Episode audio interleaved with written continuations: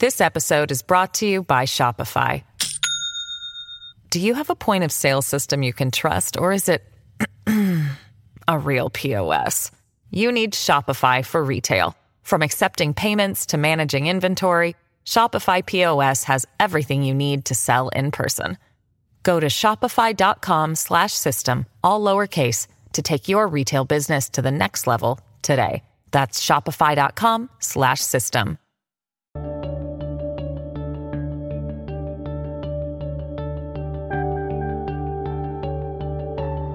Hello, everyone, and welcome back to New Books in History, a podcast channel on the New Books Network. I'm Mark Klobas, your host for the channel.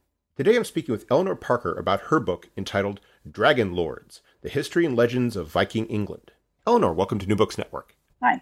I was wondering if you could start us off by telling our listeners something about yourself. Uh, yeah, so I'm a medievalist, obviously. Um, I teach uh, Old and Middle English literature at the University of Oxford. Um, and as we will discuss, I'm sure my special interest is in the Vikings in England. I thought that it was especially interesting subject given you know some of the issues that we have with accessing the Vikings. I, am no specialist in medieval history, but I do know that so much of the history of the Vikings and, and, and their history in England is, is difficult to access because at that time the Vikings themselves didn't write, and yet you took on a topic that you know you know requires a, a, a lot of you know analysis and digging. What was it that led you to write this book? Well, that was one of the things that um, interested me about it. Actually, that you say that the Vikings kind of didn't write their own story um, until quite a bit uh, after the, the, Viking Age, really. Um, so, what the book is mostly about is how other people perceive the Vikings, um, but also how far we can see what you might call Viking perspectives coming across in English sources. Um, and I was just really interested in that question of can we actually work out what the Vikings or the descendants of the Vikings thought about uh, their activities in England? I was wondering if you could start us off by talking a little bit about the that history of the Viking in, interaction with England. I mean, what, what sort of period of time are we talking about? And what was their level of engagement with the English population? Because, as you explain in the book, that has a lot to do with how they're viewed in the English literary sources. Yeah, so um, one important thing to say is that it's a quite a long period we're talking about, um, starting in the 8th century and then going up right to the 11th century. So, you know, several centuries of um, Anglo Saxon history. And uh, what I particularly look at in the book is the fact that there's lots of different types of Viking activity in England. So there's kind of raiding, which I guess most people associate with the Vikings. But it, it's also important that in particularly northern and eastern England, the Vikings settled down and interacted with the local population um, and you know really made England their home and kind of forged a mixed Anglo-Scandinavian society in those regions. Um, so you do get Viking armies, you know, raiding and killing and all that kind of stuff that that uh, you know the classic Viking stuff, but also trading, of course, between England and Scandinavia, and then this pattern of settlement um, in the 9th century, um, which is really important factor in the history of those regions of England. And yet, you also have this point at which there is this disruption in the 11th century, after which the Vikings are no longer have quite that same control over the population that they had in the centuries in which they were so dominant. Yeah, that's right. So in the Anglo-Saxon period, England was very kind of uh, oriented towards Scandinavia in lots of ways. I mean, it had relationships with other European countries as well, of course, you know, Normandy and so on. Um, but it was very much looking to the north. And after the Norman conquest, that really shifted to a substantial degree. And um, kind of England was never quite as Scandinavian ever after ever again. well, I make the point because I was thinking as I was I was reading your book about how the uh, how so many of the the stories you describe their their their development, how that it, so much of it occurs in, in, in the that we can recover in the uh, post Anglo-Saxon period, you know, during the, the Normans and the Plantagenets and so forth, and how you know at, at that point you, maybe the Vikings don't have quite as much of a say in terms of how they appear in, in the writings of of the people of England. Yeah, that's right. So by that point, you're very much looking at kind of um, how people are perceiving or remembering or looking back on that history and you know the actual events of the Viking Age are now very distant by that point, and so they very much get turned into legend and story, um, and it really kind of isn't history any longer, but an interpretation of history. I was wondering if you could uh, maybe explain to us what are some of the source materials that we're talking about here. What what are these English writings? What are some of these English writings in which the Vikings are, are featured or mentioned in a way that uh, influences our understanding of them? Uh, so it's a, a, kind of a range of sources, really. Um, you've got uh, so some chronicles and histories, and kind of obviously you'd expect to find stories there. Um, also saints' lives, because there are a number of important popular English saints who were um, killed by the Vikings or interacted with the Vikings. So that's also an important source. And then, particularly in the later medieval period, um, romance. So stories which are like versions of history, but very much turned into um, narrative and legend, not kind of aiming to be a strict historical narrative. Um, and all of those kinds of different sources sort of feed into each other in the medieval period. There's not like a clear dividing line between any of those genres of literature. Is there any uh, one or two of them which stand out in particular as having uh, informed your analysis or that have really stood out in terms of shaping our understanding of the Vikings? I think what's really interesting is what emerges when you consider them all together, actually. Um, so often these texts have been studied kind of individually, like one particular romance, which is about a Viking hero, um, like the story of Havelok, is kind of taken to be an unusual story. Like, why is it about a Viking hero? But actually, if you consider it in the context of all of these other types of sources, you can see kind of common interests and common features. And they're sometimes asking the same questions about why were the Vikings here? Why did they come to England? What did they do here? What was their effect on England? So, when you were writing the uh, your book, how were you, were you basically then taking the stories collectively and drawing out the tales, or uh, were you focusing upon one tale and then seeing where it might have appeared elsewhere in different forms? Well, you can kind of divide. There are certain heroes who appear in a number of different sources, so you can kind of compare how a certain story is told by different writers or in different periods or different places in England. Um, and then you can kind of take a, a, global view of all of those stories. And often, even if they're about different heroes or slightly different stories, they do still um, take a sort of similar interest in the Vikings. Um, so you get certain themes kind of recurring again and again, like the, deter- the real desire that English writers had to make the Vikings story a personal one. Like they must have come because there was a someone's death they were trying to avenge or something like that. Um, that's a feature that comes up again and again in lots of different types of stories um, which is kind of interesting. Uh, uh, it's funny you mentioned that because I was thinking about how much that plays a role in this in uh, this uh, the stories of in some of the stories of the first uh, character you feature in your book, which is Ragnar uh, Lothbrok. Am I pronouncing that correctly? Lothbrok, yeah. yeah. And, and and how uh, you, you, point out how that's you know something that is mentioned as a motivation in some of the events undertaken by his sons. I was wondering if you could perhaps uh, it, it, tell us a bit of, about uh, the character and how and and what we understand about him, and then maybe some of the representations of both him and his sons in the various forms of English literature that you've discussed. In the English tradition, um, Lothbrok is quite a different character from what he is in Scandinavian literature. So in Scandinavian literature, he's very much a great Viking warrior, leader, um, dragon fighter, all of that in England, Lothbrok is just this, uh, usually just this kind of fairly uh, harmless um, Viking uh, who kind of ends up in England, sometimes just by accident in some of the stories, um, and is uh, sort of comes becomes connected with um, the King of East Anglia, whose name is Edmund, um, who was a real historical figure who was actually killed by the Vikings. And so these stories about Lothbrok are sort of reinterpreting Edmund's death um, by in, in one of the most common versions of the story, he's kind of friends with Lothbrok. Lothbrok is at his court, and Lothbrok gets murdered. Um, he's completely innocent. But when his sons find out that he's been murdered, they come and get revenge and they blame Edmund, even though it's not really Edmund's fault either. So this is clearly a story which is sort of developing from the actual historical event of Edmund's death um, in 869, and yet is sort of making giving Lothbrok a role in the story and then giving his sons this fairly kind of sympathetic motive of they've come to England to kill Edmund, which is kind of a horrible thing to do, but they're doing it to avenge their father. So that sort of makes them sympathetic. This episode is brought to you by Shopify. Do you have a point of sale system you can trust, or is it a real POS? You need Shopify for retail. From accepting payments to managing inventory, Shopify POS has everything you need to sell in person. Go to shopify.com/system all lowercase to take your retail business to the next level today. That's shopify.com/system. And yet as you explain in, in uh, you is that there it's not necessarily a consistent story about Lothbrok and his sons that you see throughout all the various mentions of him in medieval literature that there there are variations and twists upon it. What's going on there? Well i think it's just um, when you see variations of that kind it's um, evidence that the story is being told. It's being shared maybe in oral tradition as well as in written sources. Um, and in this case it seems likely that the first stories about Ragnar and, and his sons were sort of told um, in England, and then maybe went to Scandinavia, uh, to Denmark, and they're different in you know in Denmark and Norway and Iceland, and then in different parts of England they have different versions of the story. So it's just evidence of a story that's in wide circulation, probably. Okay.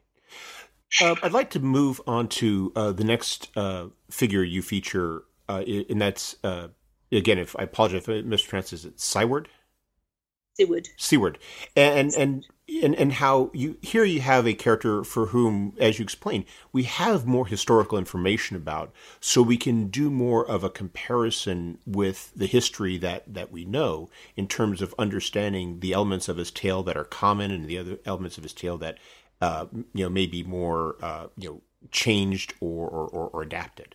what's going on? What's going on with Siward? Yeah, so again, in this case, you've got someone who was a real historical figure. Um, in this case, in the 11th century, he was a, um, a Scandinavian earl uh, in the time of King Canute, and he was Earl of Northumbria, which was a very large and important kingdom, um, sorry, earldom in England. Um, and sometime after his his death in the 11th century, maybe the 12th or 13th century, you get a story being told about him, which is clearly unhistorical. Unhistorical um, so, for instance, it says he's descended from a bear. Um, so, obviously, not a, tell that.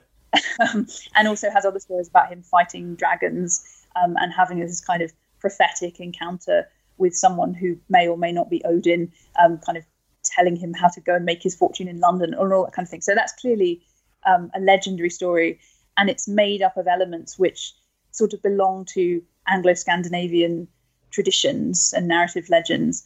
Um, but clearly somebody was interested in telling this story about Siward and giving him this this kind of great uh, you know saga of his own almost.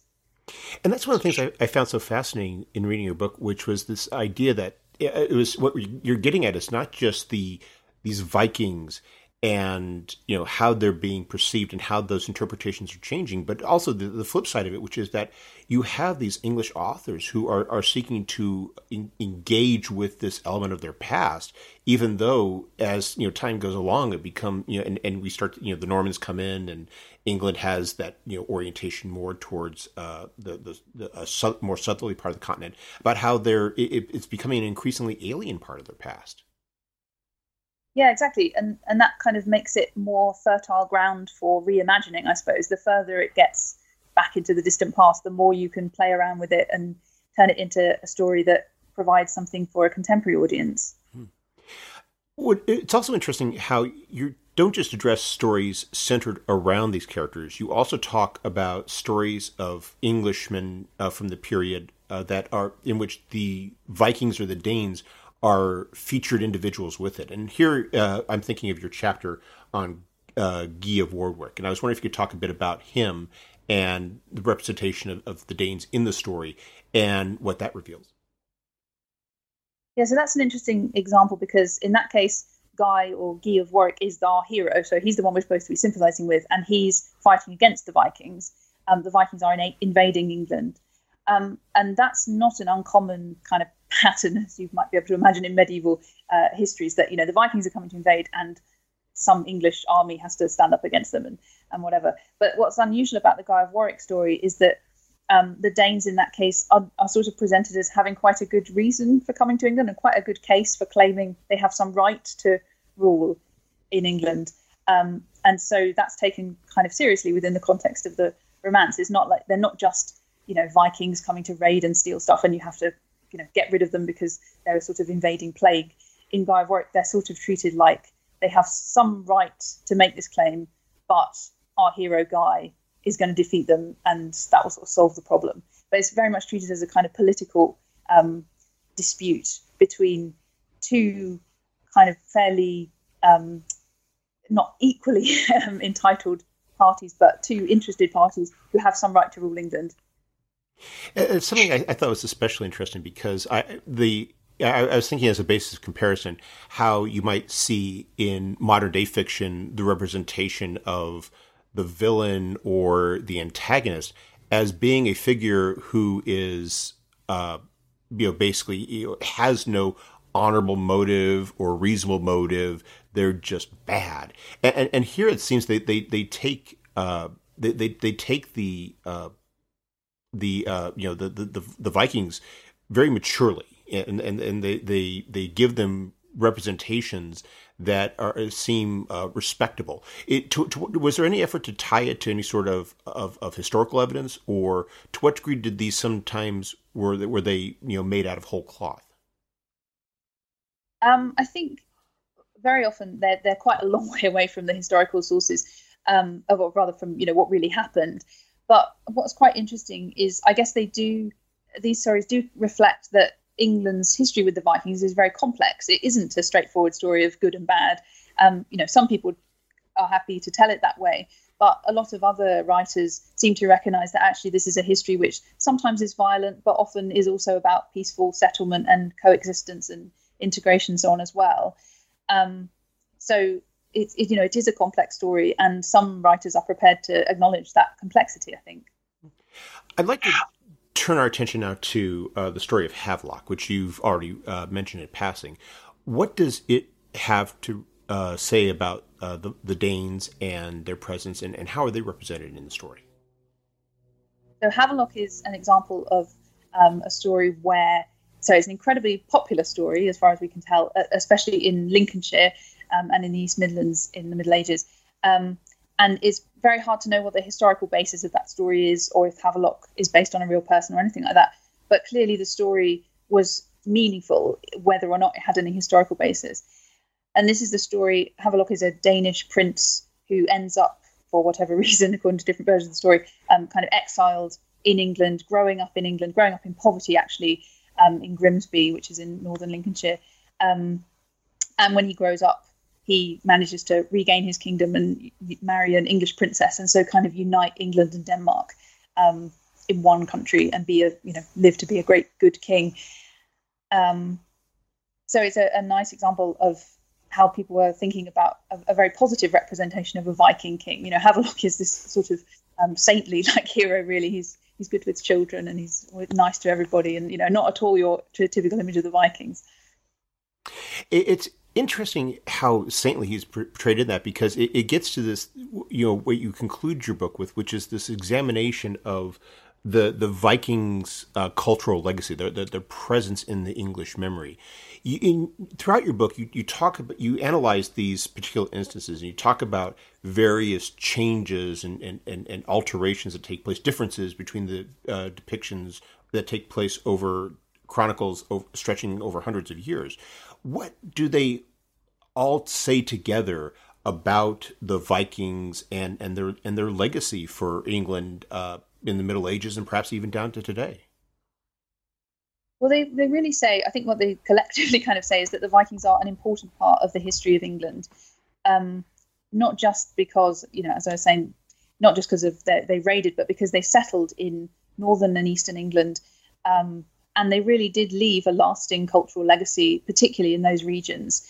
Um, and it's often from those parts of England that the stories that I'm looking at originate. So there's a real sense in which they are an important, a formative part of those particular regions of England, and something that sets them apart um, and makes them distinctive. And actually, you can you can really see that in um, even northern culture today. Even if you just look at a, a you know map of uh, place names in England, you can see a very clear divide between Scandinavian place names in the north and Anglo-Saxon, mostly place names in the south, it's definitely still a, a cultural divide that you can see in England. Is that also reflected in the representation as well? This is not a past that they are ashamed of. They recognize that this is a part of who they are, and so therefore they treat it with honor as well. Yeah, definitely. I, I mean, I think, in my view, you can see that in the medieval sources that there's you know a clear sense in which some of these people are really proud of having Viking ancestors. Like, you know, the Vikings came to Lincolnshire, for instance, and we're proud of that. And there's certainly today there are parts of England which are really proud of their Viking heritage. You know, if you go to York, you will find they are very, proud to say they're a Viking city. And Um, so it's definitely felt to be something that's still important. Well, we've taken up a good chunk of your time. I was wondering if you could tell us, though, what you're working on now.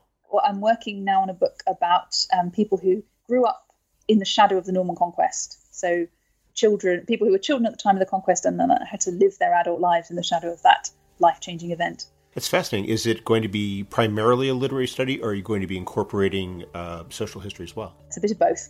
oh, wow. Sounds like a fascinating book. I hope we can have you back on the New Books Network to talk about it when it's done. Thank you. Eleanor Parker, thank you very much for taking some time out of your schedule to speak with us. I hope you have a wonderful day. Thanks very much.